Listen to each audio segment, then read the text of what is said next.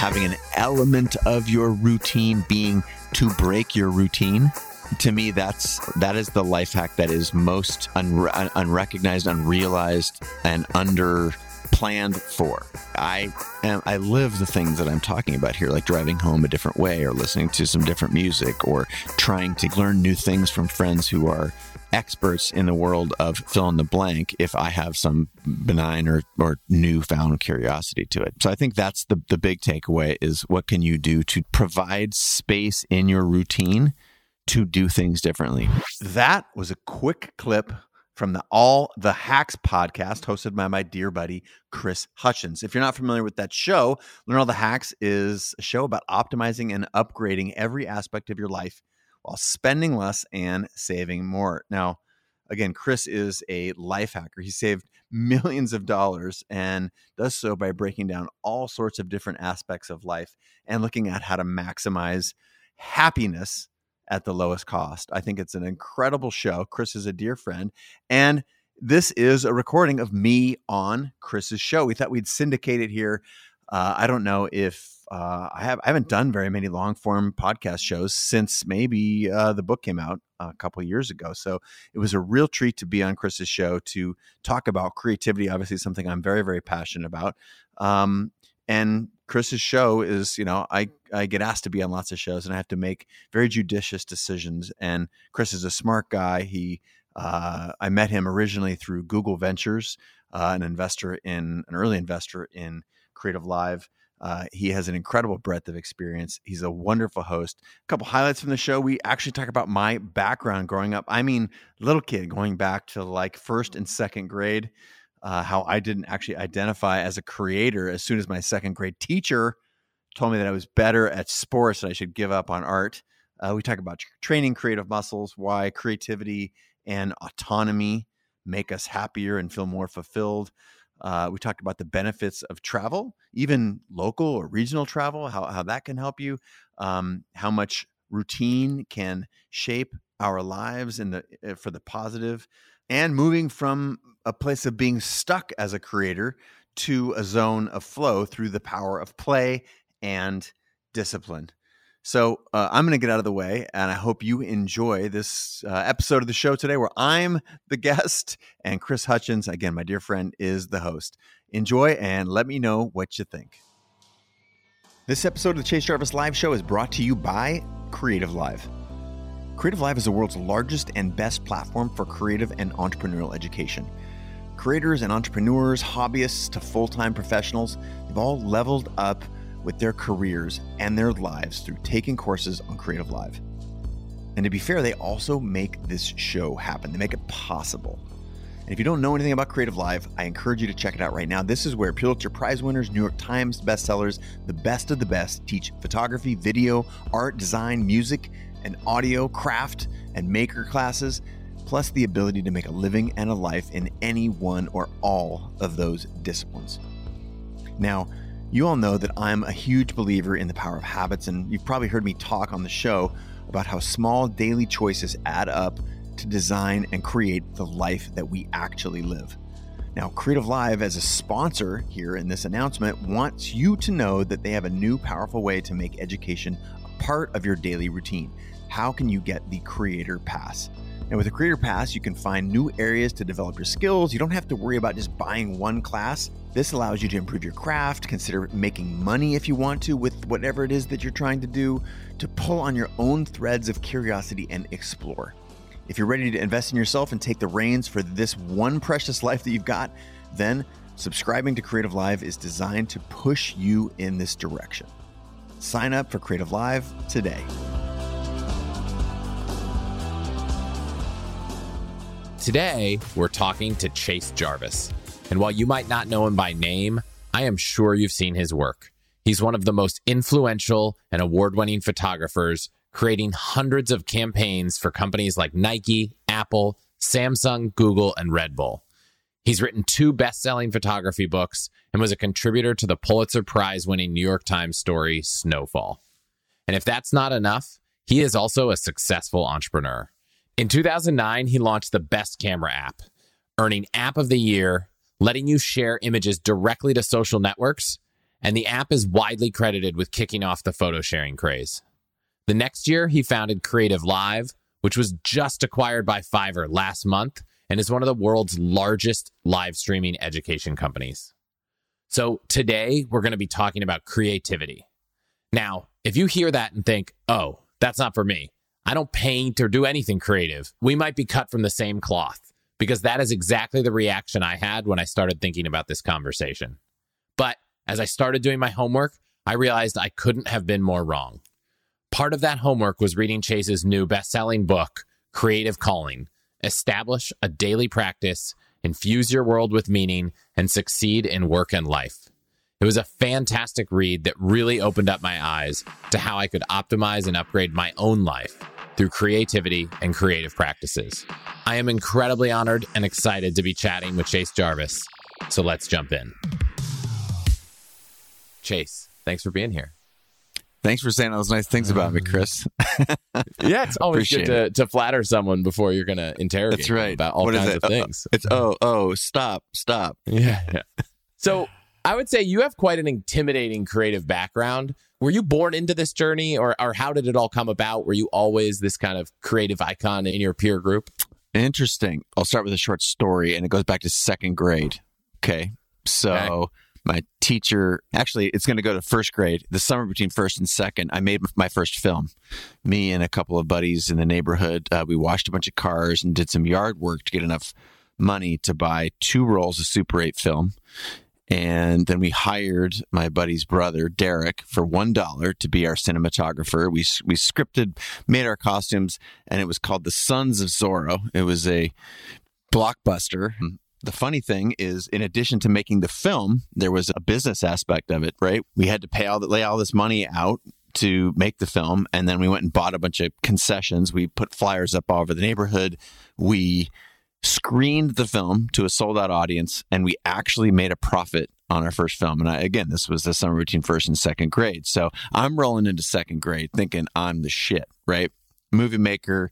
This is going to be cool. And I had a little magic uh, act that I had going on. I had a little stand up comedy routine. And second grade kicks off and I'm loving it. And it's right before the holiday break. So we're recording this around uh, Thanksgiving time here in the US in 2021.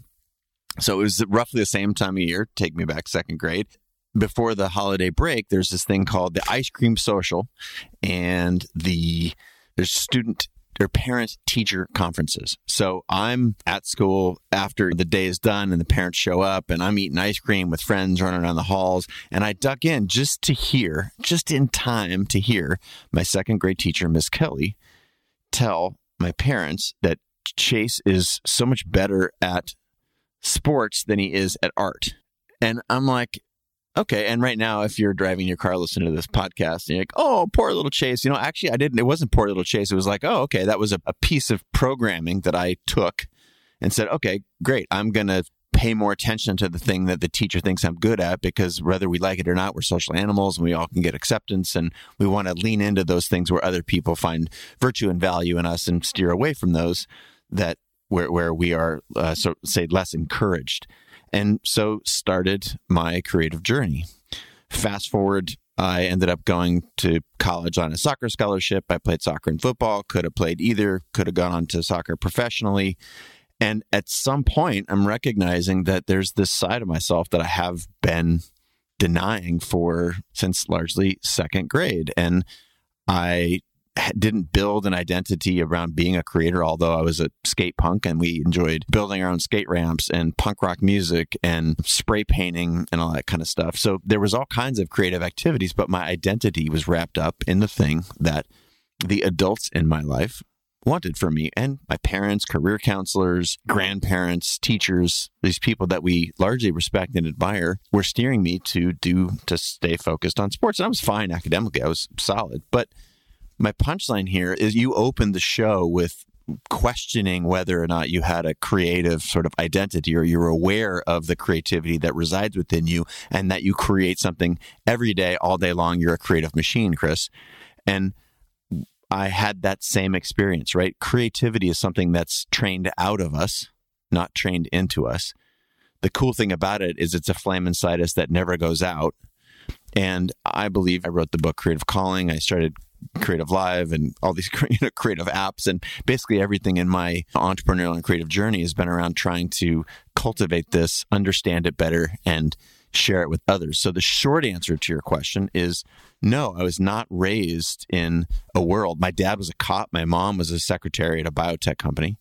It wasn't thought of as critical for my upbringing. And yet, when I looked around at what is creativity and how valuable could it be, I, like so many people who you identified yourself as one of these people in the intro, were unclear about what that even means and the value that represents in the world. So, no, it wasn't in my background. Yes, I think it's the most important and urgent thing we can do is understand and acknowledge our personal creative journey.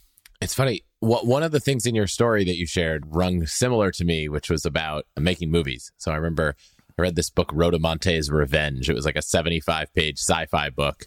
And so for a project, a friend of mine and I made a movie and we submitted it as a school project. And I think back uh, to all the the boxes my parents kept of things as a kid. I was all with drawings and all that stuff. As a child, we were so much more creative. We were drawing, playing make believe. I went to my neighbor's house the other day and there's all these kids that made up a game in the backyard where they draw things and hide them. Are we less creative as we're older? What is that journey like? Because it feels like it was so much stronger and part of our identity as children and it somehow and and maybe you know why but somehow it waned as we got older well there's science here at work and then i can also share i believe that almost everyone's empirical experience at least if it doesn't echo this sentiment it's it's present somewhere in your past if you stand up in front of any first grade classroom second grade classroom say who wants to come up to the front and draw me a picture every single hand goes up every single hand there's not judgment around, oh, cool, I want to draw. Does anybody here not want to draw or play a game or create a story together? Everyone says yes at, you know, first, second grade. And then you go to fifth, sixth grade and it's a third of the hands. And you go to high school and it's two hands out of 30. And this is what I mean. And I do believe this is changing. So I want to put a pin in this. We can revisit it later. But ultimately, we are emerging from a time thankfully, we're leaving a time period where the concept of creativity was seen as optional. Think of what our parents and our parents' parents were coming out of the Industrial Revolution, factories. The education system was based largely on the factory. Like you put all the kids and the widgets in one end, you put them through this black box, everybody learns the same thing at the same time in the same way, and then they come out the other end. That, first of all, is not how human beings learn. We all learn differently through different modalities and and so it's easy to see why this thing that is very intangible very difficult to describe we know it's valuable but you can see how those things end up on the cutting room floor of a system that values homogeneity and simplicity and mass production much like the factory. So it's not easy or it's not hard it's not a stretch rather to understand why we are in this situation and why you notice that your friends their friends kids are joyful and playing and creating like you know crazy imaginative stuff and yet here we are like okay i got to pay the bills got to do this my spreadsheet is up up to is it you're looking at a spreadsheet right now of all the things i need to talk to chase about and it's just important for us to be aware. Like we can respond to things if we are aware that they have that has happened. So anyone who's listening right now who hasn't doesn't identify as a creative person or a creator, let's just put a pin in that too, because we're going to come back. I'm going to beat you over the head with the fact that absolutely you are creative like Chris, you and I are co-creating this conversation right now. If you just started screaming in your microphone, it would dramatically change the trajectory of our conversation. Is there like a specific definition you use to define creativity? Yeah, creativity, the way that I think about it and talk about it in my book, it's a very it's a widely accepted definition. It's just taking two or more things and combining them in an unlikely and ideally useful way. So there's an element of utility there. Even painting can be the utility of painting is to make you feel an emotion, or making a film, for example, is to understand a story or narrative and connect with that narrative. And, you know, it helps you see that science is wildly creative, computer coding, wildly creative. The light that we all take for granted right now, right? That's just electrical engineering plus creativity. It took Einstein however many thousand, 10,000 ex- experiments gone wrong in order to create the light bulb. We even use the word create the light bulb, right? and we think of that as hard science. So once you start to see that you're just combining things in new and interesting ways to make you useful stuff, it start you start to realize that creativity is all around us looking back now on different things in my life and saying, "Oh, there there was creativity there." My my friend and I both had children around the same time. What device can we create to feed a bottle to a baby without having to hold it? And we were like, "Oh, if you take a gallon-sized Ziploc and you fill it half with air, it's like the perfect pillow and cradle for a bottle." And and now talking to you, I'm like, that was probably a really creative el- moment. Whereas in the time, I was like, just I'm solving a problem. It doesn't feel like creativity. Uh, but that's the cool thing about creativity. Again, this scale is really where I'm trying to focus people's attention because if you can, it is not a stretch. It is not a logic. It is not illogical or not a logical fallacy that if creativity is defined by combining, you know, two or more things in, you know, new and useful ways, ideally useful, then you're like, wow, okay. If you can identify or agree with that, that's a pretty easy step to recognize that what you just did with that bottle was you even called it an invention. You're inventing. We use words like innovation all the time, but what is innovation if it's not creativity applied? So it, it's a pretty f- simple framework, a pretty simple argument for someone to buy into. And for those of you who are identify as creative and listen to the show, great. I don't need to bring you along. But for the doubters, hopefully the first nine minutes here, as it will at least get you to understand, to listen to the next nine minutes and listen for the the further rationale that this is a superpower. I'm now accepting that okay. creativity is something that happens all the time, whether I'm tweaking a recipe at dinner or, or creating a, a bottle holder. And now what? Now I've accepted I'm, I'm creative, and you've talked in the book about how creativity is something that's wildly important and as essential to health and well being as exercise and nutrition and mindfulness. So, how do I use this newfound knowledge that I'm creative to benefit myself, to feel better, to be happier? I'll, I'll give you the vague concept first, and then I'll give you a very actionable approach. And for some people, the vague notion is enough for them to grab onto it and put it to use, and others may need something a little more structured. So we'll cover both. The first and more conceptual approach is okay, if you acknowledge that creativity is all around you, what you really are doing is sweet, I have the ability to shape my environment, right? I am choosing the things that I will expose myself to. I will craft a morning routine. I will curate and cultivate the kinds of things that I let into my world. Those are people, those are art, those are ideas. And what you're doing is you're creating a framework for you to then go on and be able to live the life you want. And again, for most people, you're like, oh, okay, I, I buy that. I buy it and that's part of what I want. There's a part in the book where I talk about yes, this book is, if you are identify as a creator, this will supercharge your photography, your design, your entrepreneurship. But really, this is a book about life and how to live it. And and this is the place where I want to get people because then you know moving freely between cooking a meal and tweaking a recipe to use your example and designing a career arc for yourself. What do I want to do next? If I can we have to spend our time some way and we all have to make money. Why don't I do something that I love and make my, not just make a masterpiece, but make a masterpiece of my life? To me, that's a much more interesting life lived. And again, the people that you look up to, respect, and admire, they did not get that life on accident. They created it very intentionally. Because if you do not continue creating it, if you stop, then you will, if you don't write your own script, somebody else will certainly write it for you. So let's just say that I'm guessing that I got three quarters of the listeners to say, okay, cool, I'm down with that. If I recap that in my own words to try to bring it to life, by recognizing that I'm a creator, I'm doing creative things, uh, whether it's food or at work or, or with my family, I'm now realizing that, wow, I, I actually have the ability to create things in life and I can apply that same lesson to what many people think of as, well, I need this job and I need to do this thing and this is how the day works and I have to do this thing. I can now apply these creative lessons to how I can structure my day, how I can structure my career, how I can structure my life, where I live, and that the same muscles that I would use to do that can be improved and strengthened by these other creative acts. So if cooking more and, and being more experimental, I'm strengthening the same muscle that I would use to plan my day and life.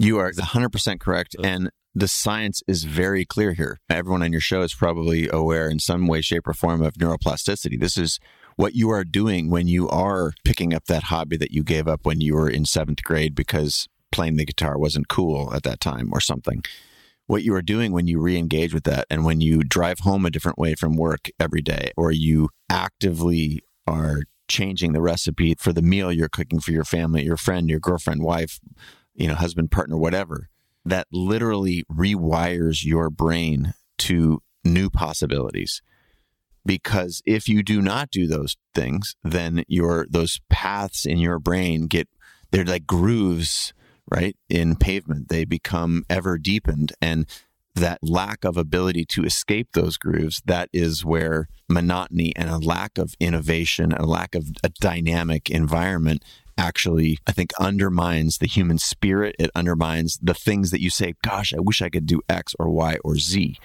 So, one, not changing all of those things and putting this to work in the way that you talked about, it, it not only does it is it not make possibilities more possible, but it actually actively undermines those things. So, yes, 100%. Now, I think we got three quarters of the listeners coming along with us at this point. For the one quarter who's, okay, I need something more concrete, there you, you may have, or you may have heard of, or be aware of a concept called a, cre- a practice, like, or, or process. What is a cre- the creative process?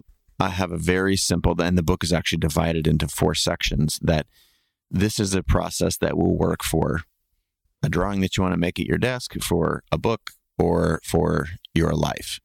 Four simple steps, and the acronym is IDEA, I D E A. And this is a four step process that you can look at the creation of anything and say it went through these four processes. And when you are aware, it's again like so many things, the awareness that this is happening and your ability to then focus on these as steps can actually, the increased awareness and focus will enhance your ability to do it more regularly with more consistency and I would argue more successfully. So I stands for this is imagine what's possible. Before you create something, you have to say, what do I want to create in this world before you started this podcast? What do I want to do? do I want to write a book? Do I want to chisel some concrete slabs and make a tablet? No, I want to create a podcast. So you, you imagined what was possible. Then you have to very simply design a plan. This is just like building a house, right? You don't just start hammering shit together. Imagine what you want to do, design a plan, execute that plan, and then the A is what is the most commonly misunderstood, but one of the most important is we need to amplify this outcome. And by amplify, create an audience for this thing, whether that's internal or external, whether that is, you just need to put it out into the world. You need to share this because that is a very valuable feedback loop that will help you refine your creative endeavor, whatever the thing that you set out to create was. So, once again, imagine, design, execute, and amplify. Four very simple steps that if you do not know where to get started, do this with anything. You can do it right now. I want to draw a picture. What I want to draw? I want to draw a monkey. All right, I'm going to design how the monkey is going to look. It's going to be hanging from a tree. I'm going to make some funny circles on a page. I executed that plan. And then if I like what I, and then I'm going to show my partner and they're going to laugh at me and I'm going to get some feedback and go back and maybe refine it. But the point is, this is a simple for for this is literally how creativity works if you care. Most people don't care because they get concept one that we spent a little more time talking about. If you don't get that or if you want to make this a very repeatable process and you want to have a more scientific approach if you're a a scientist by trade or computer programmer this may help.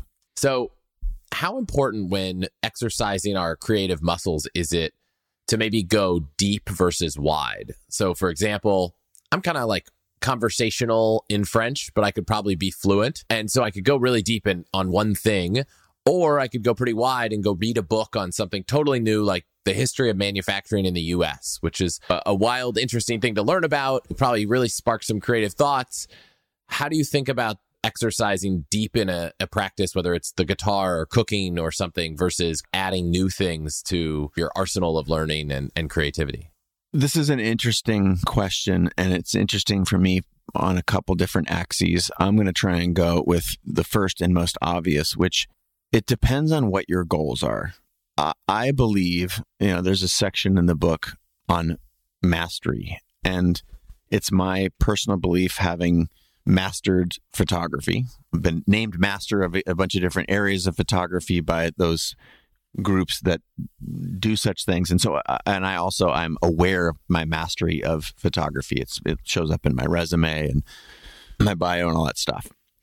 But one of the things that I love about going deep and this is cool this is true about anything about going deep on any subject is first of all, you tend to only go deep on something you love because that's what you're willing to do. And whether that is birding or mechanical engineering or uh, podcasting or photography, design, you name it, going deep on something and allowing yourself to let's just for the most simple definition of mastery let's say you got 10,000 hours you know your way around the whole ecosystem. You maybe you don't know everything but you are aware of your areas of opportunity to grow.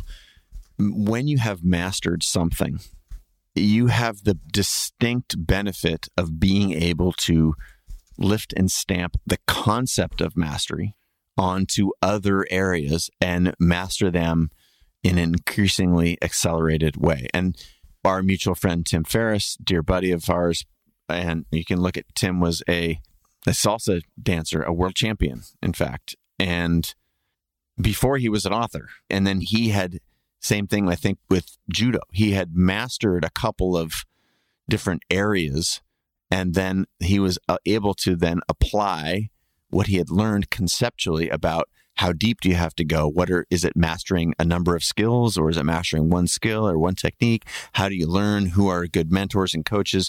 You get a, a body of experience and then you can not all of it applies to writing, for example, in Tim's case, a lot of it does. And you can you, you see this pattern in someone who is world class at something tends to be really freaking good at a bunch of things because they have then in turn expanded what they learned about mastering one thing to other things. Not always the case. So, to your question about if I want to be creative, should I go experimental in one thing or deep in others? I think it is a it's a little bit of a yo-yo. The first thing you want to do is cover a broad set of interests. If you do not know what you are passionate about, if you do not know if it's the guitar or ceramics or needlepoint or cooking, then just experiment and play. And we can, there's a lot of cues from our childhood. You talked about making films, you talked about your kids drawing. You know, there's all these cues of things that we loved in our history that as an adult, if you reconnect with some of these things, you will be shocked at how much joy it could create for you. So it depends then on where you are in that phase. The yo-yo part is go broad at first, then go super deep. And once you go super deep, you understand what mastery is, and then you can go broad again. You can start to play in a bunch of different areas and look for the next thing that you'd like to master. Do you have some examples maybe from readers that have written in after applying some of these lessons from the book?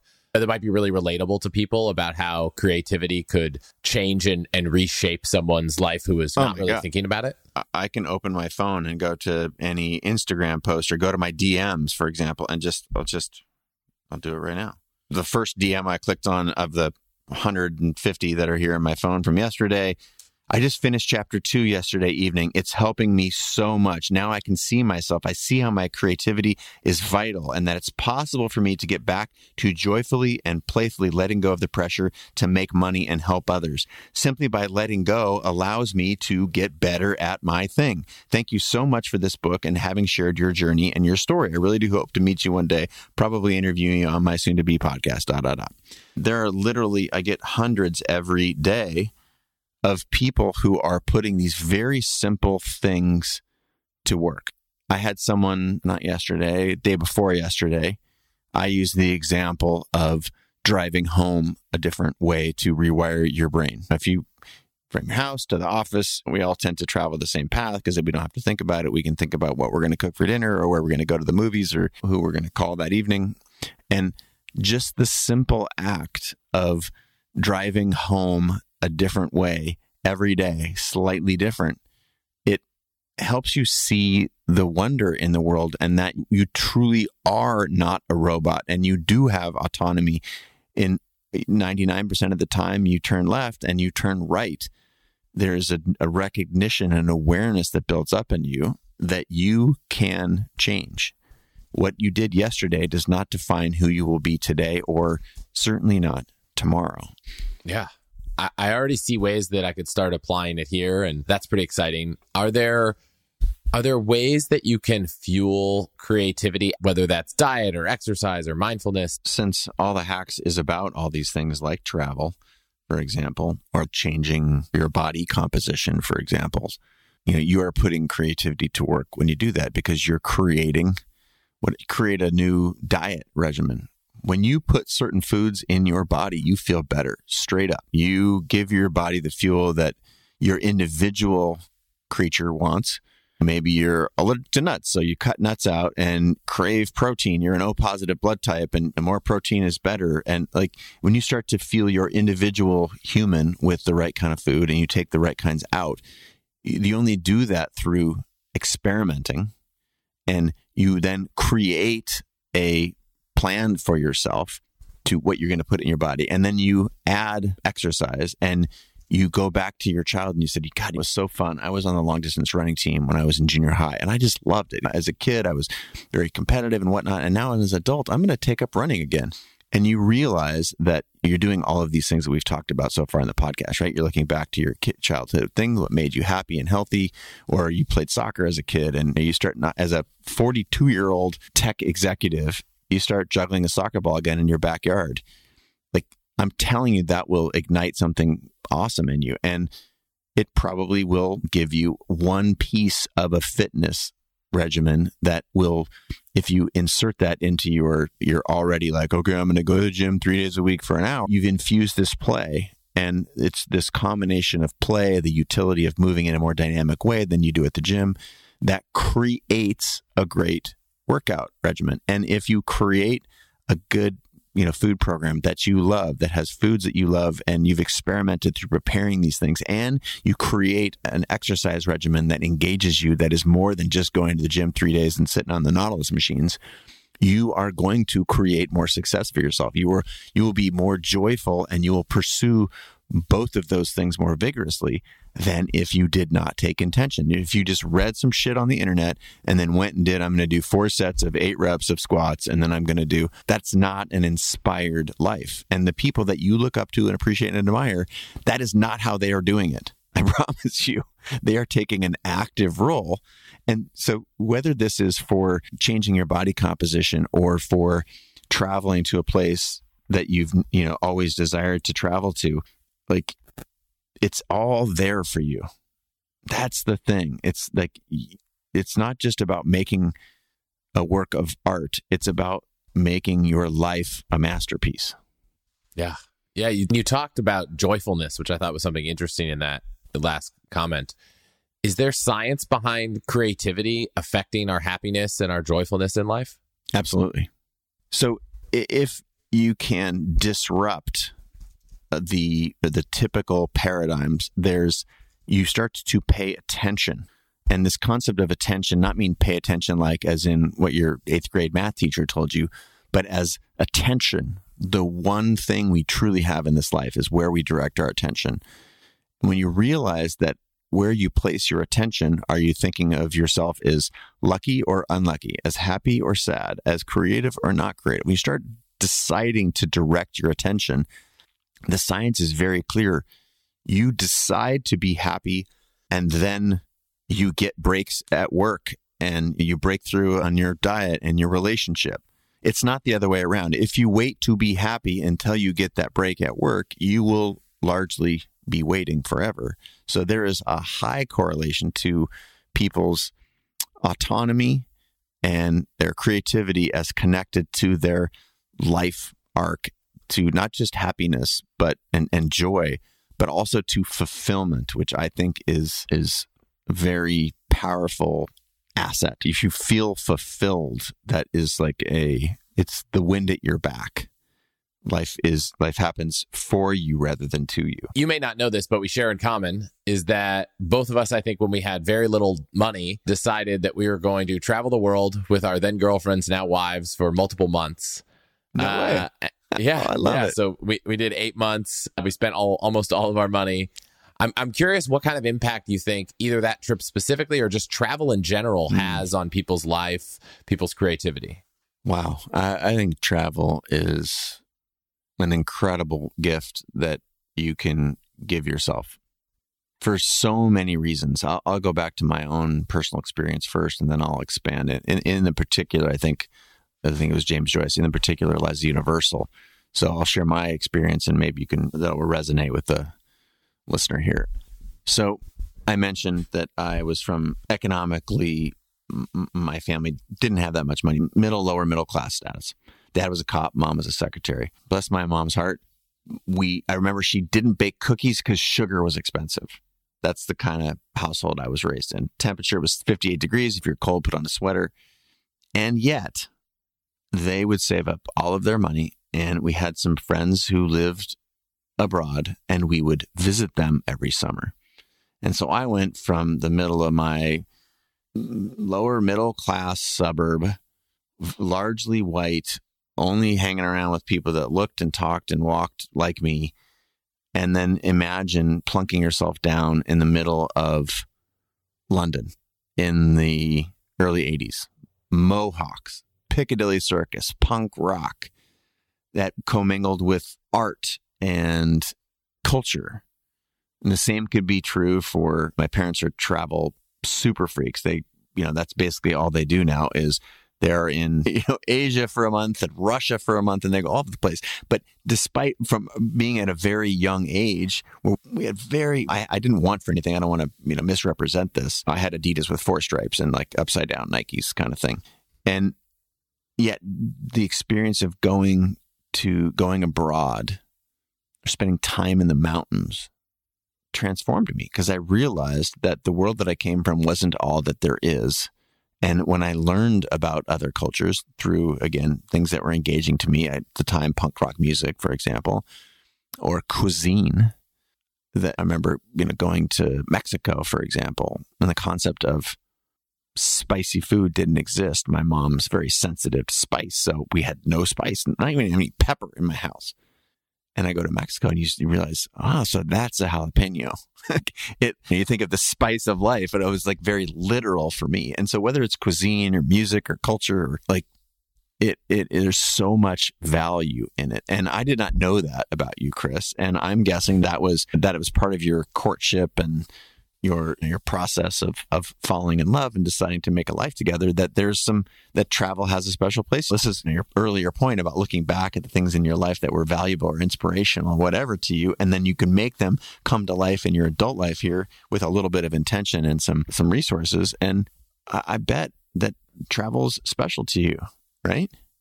Yeah, definitely. I mean, it, one of the things that I think I, I probably never recognized until this conversation was, you know, I'm the kind of person at work or in life that someone says, "Oh, this isn't going to work." And it's no, actually, let, let's actually find a different way to do it. Or when something breaks, like a dryer breaks, I'm like, let's just see if we can open it up and figure out how to make it work. And we don't have to call someone. And I, I think that going abroad, traveling different countries, realizing that everyone around the world does so many things in different ways. Like in some countries, people eat dinner at 11 p.m. In some countries, people take a nap in the afternoon. In some countries, they wake up when the sun rises. Like everyone lives a life that's totally different, which inherently means anything you're doing, whether it's at work, whether it's for your creative passion, whether it's your just your routine at home, there are people that are doing something entirely differently, successfully and happily, such that kind of broadening your horizon, whether it's food, culture, just environment, temperature, you know, all kinds of things.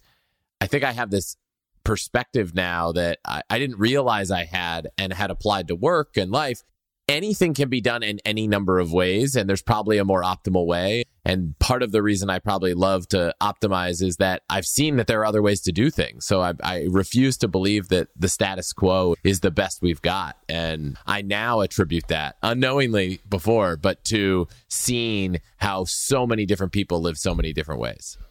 I think that's part of the magic the richness and the depth of a life well lived. And to be crystal, like if you cannot afford to go to, yeah, I just use the example of London because it's something we did as a kid. You don't have to travel tens of thousands of miles on expensive airplanes and stay at fancy hotels.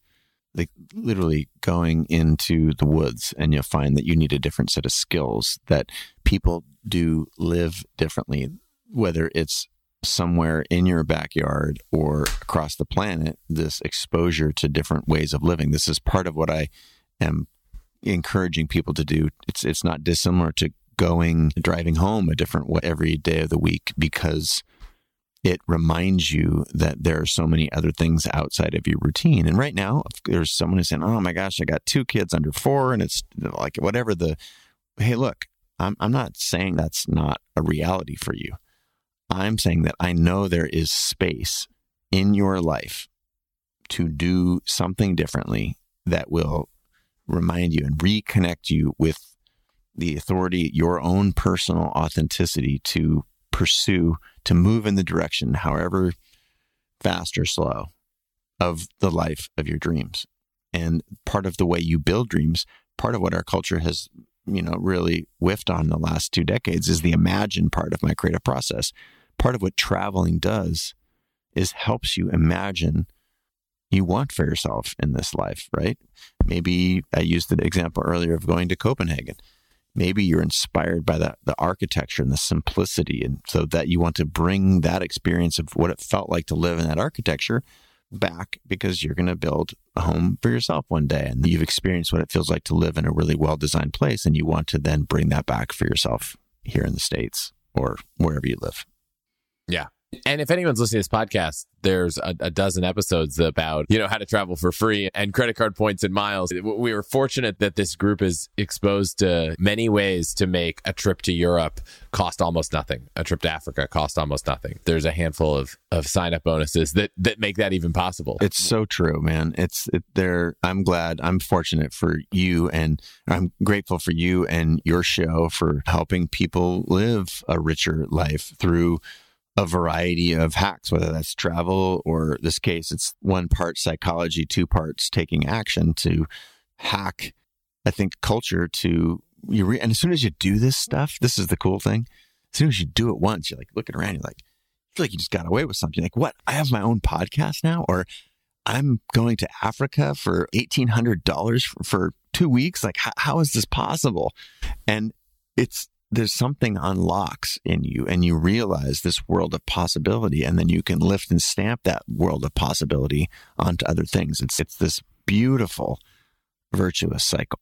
Yeah. I think this is a good segue to ask you are there things you do in your daily routine that other people might benefit from adopting or trying that, that might fall in the category of kind of life hacks or anything like that Sure. At the risk of sounding cliche, because even the concept of a morning routine wasn't really popular on the internet 10 years ago. And, and here we are, everyone's talking about it. But I would underscore that there's a reason for that because starting owning the morning and or some sort of a routine will help you own the day and having a routine and having an element of your routine being to break your routine to me that's that is the life hack that is most unre- unrecognized unrealized and under planned for. I am, I live the things that I'm talking about here, like driving home a different way or listening to some different music or trying to learn new things from friends who are experts in the world of fill in the blank if I have some benign or, or newfound curiosity to it. So I think that's the, the big takeaway is what can you do to provide space in your routine to do things differently, whether that's an extra half an hour to cook dinner or we've talked about carving out some time to travel to a faraway, distant place that does things very different than we do, or driving home a different way, or pursuing a hobby that is something creative such that you can rewire your brain and apply more creativity in your life. Make space for all that stuff because it is critical. That is what most people who are successful and fulfilled have a routine that allows for these things. And it's not list, you know, you hear like, oh, I eat 30 grams of protein when I wake up. And I, true but again, you deconstruct the most successful and fulfilled people, and they make time for the stuff that I'm talking about for creativity. Now, I, I do want to endorse cold water therapy specifically because I've been a practitioner for about 10 years. Started off with cold showers, and then I would go to spas or gyms or specific places that had cold water that I could get into for long durations of time. And then it went to me having my own cold plunge at my house in Seattle. And then I'm right here up at our little beach house and I'm 100 feet from the Puget Sound, which right now is 49 degrees, 48 degrees in that water. So I am a huge advocate of cold water. If, if you haven't had Wim Hof on the show, he's, you know, written a, a bunch of books. He's been on my podcast, the Chase Jarvis Live Show. You can easily search and read the benefits of cold water exposure. It is better than coffee, great for your immune system, and very good for personal mindset psychology. It is interesting to every day get into very cold water despite never wanting to. So your ability to willingly make yourself uncomfortable for a short amount of time every day turns out it's pretty it's pretty valuable. Funny, funny enough, we have a hot tub in our home, and that hot tub, we stopped using it for a few months. So I drained it, I filled it back up. Pump doesn't work. Looked outside last night; it's in the 40s. I was like, oh, I got a cold plunge. Pump doesn't work. Can't get the hot tub working. So I, I was telling my wife, I was like, hey, I, I, guess now we have a cold plunge until someone replaces this pump, which, by the way, is something I'm creatively trying to figure out how to fix. But uh, until then, we have that. One thing, when it comes to creativity, one of the things that I know I face a lot that I want to touch on before we go, getting in, everyone knows that awesome zone flow state that, but what about when you're stuck? Do you have any tips for people that are sitting there trying to be creative on something, whether it's writing, but working, anything, and they hit that creative block? Mm-hmm. How do you get past that and move forward? Play. It is, it is, play is a incredibly powerful lever go goof off. Go do something that that brings you a ton of joy that is ideally not at all related to the thing to the problem you're trying to solve.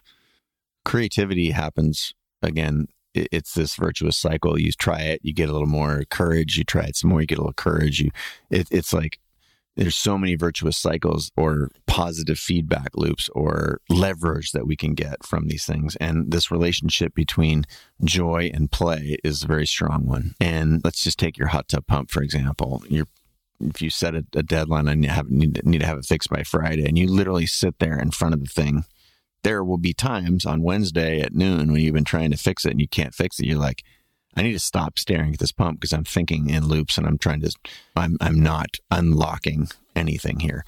And so you go hit a bucket of golf balls or go get in your cold plunge or go do something that brings you a lot of joy and you sit down at that problem again and the problem looks differently. This is again programming your body with powerful neurochemistry, a little bit this sort of work hard, rest, cycle that we know is good for the human body and the human body appreciates things like sleep and good nutrition. There's a, a list in, in my book, Creative Calling, about creativity boosters and zappers. And there are some very simple physical things like going out and play. This is why I love to look back into our childhood and think of the things that brought us a ton of joy. There's a, a guy who used to work for Tim named Charlie Hoehn. I don't know if you remember Charlie. He wrote a book called Play It Away, which is a really interesting book that he wrote, which is specifically around playing to reduce anxiety. And one of the things it's just a simple exercise that I took out of his book as an example here for your listeners. He bought himself like a hundred baseballs and he and a buddy go to a park and a buddy slow pitches and they just take turns whacking these balls all over the baseball field. And then they go pick them up. And he said, in 30 minutes, you can hit, a, each of you hit 100 baseballs. You walked around, you got outside. And because he loved playing baseball and hitting balls as a kid in the batting cages, like he said it just completely transforms his headspace and then he goes back to whatever the problem at hand is and he's refreshed and invigorated and so you know I, I like to think of i think those things specifically playing are very helpful and they, and they help in a myriad of ways it's like a panacea for inaction and we've lost that in the same way that we've largely lost our imagination and we have to do actually active work to get it back. So I think play is very valuable. And I will put an asterisk by this, which is if you're sitting in front of a problem and you're, let's just say you're a professional creator, you're a copywriter or a designer or something, you are paid to create on demand. And that actually comes through discipline, right? That comes through people say, Oh, I just have a blank page here and I'm stuck. I can't write anything. Why don't you write 500 shitty words. Show me your best stuff. And then a photographer will say, Oh, I, I don't know. i will show you this. And it's just, oh, I don't want to show you because I'm not really proud of my work. Okay, then show me your worst stuff. And like, show me my worst stuff. Yeah, just show me something because the something means that you're work that you're working, that you're. I think Chuck Close said, being inspiration is for amateurs. The rest of us sit down and we get to work. So I like the the it's the mix of like tough love and wild inspiration. The tough love is sit down at a certain time and do this work every day, even if you don't feel like it. And if you're just doing that and you're not inspired, doing things that bring joy and play and laughter, going to stand up comedy, hitting baseballs, taking up running again, these things that will bring you joy that are from your past. This combination of those two things of sitting in front of the page and doing the work anyway and taking breaks, this is a very powerful comment. Yeah, I think I think this is actually a great place to wrap up because everyone here can hopefully take some time in the rest of their day and go play a little and and get inspired. But obviously, I think everyone needs to check out this book. I really enjoyed it. I think it's creativecalling.com is is also the book's website. Yep. Yep. Where else can people find out what you're up to?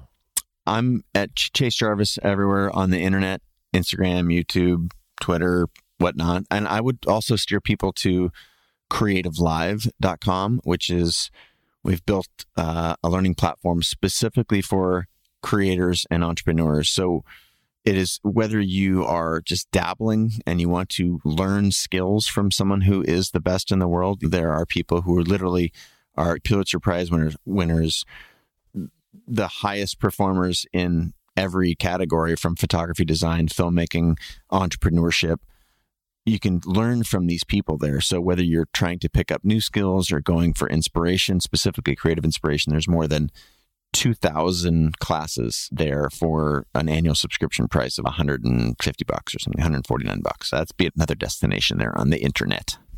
Yeah. When i worked at google ventures we were investors. Yeah. I got a chance to take a few courses. They're fantastic. Chase thank you so much for being here Chris, thanks for doing the show. All the Hacks is a really fun place. It's a fun destination out there in the internet media universe. Congrats on on making a successful show, and well, let me say it uh, slightly differently. Congrats on creating an amazing show that that a lot of people benefit from. Keep doing it. Yeah, thank you. All right, that's it for the show today. But hey, before you go, I want to just make one extra point. And that is, it's my hope, my goal, the reason that we at Creative Live produce this show. I've been doing this for 10 years now. The goal is to add value to your life. And my hope is that if you are applying these things, the things that you learn uh, from today's show or previous episodes, my belief is that you will get to where you want to go more quickly and that your life will be more fulfilled. So, if that's working for you, I'm dying to hear your feedback, whether that's in reviews on any of the podcast platforms that you listen or on social. I pay attention to all those things. Or, of course, you can text me at uh, 206 309 5177 on social. You know, I'm listening to your takeaways and the guests that you want to see on the show and recommendations for for topics that we can cover in the future. And what I want to know is that this is working for you. And if you want to put this to work, the concepts, I can't recommend enough that you check out a subscription to Creative Live. The way you check that out is go to creativelive.com slash creator pass. You can get a subscription for like, I think it averages out to be like 12 or some 12 bucks a month for 2000 classes. those are always the next best steps in a follow up to this podcast. So, again, thank you so much for uh, being a part of the community here around the show, around the work that I do in the world. Thank you so much for paying attention. And I want you to know that I am paying attention to you, your work, and everything that you're sharing out there about the show. So, thanks, and I'll see you next time.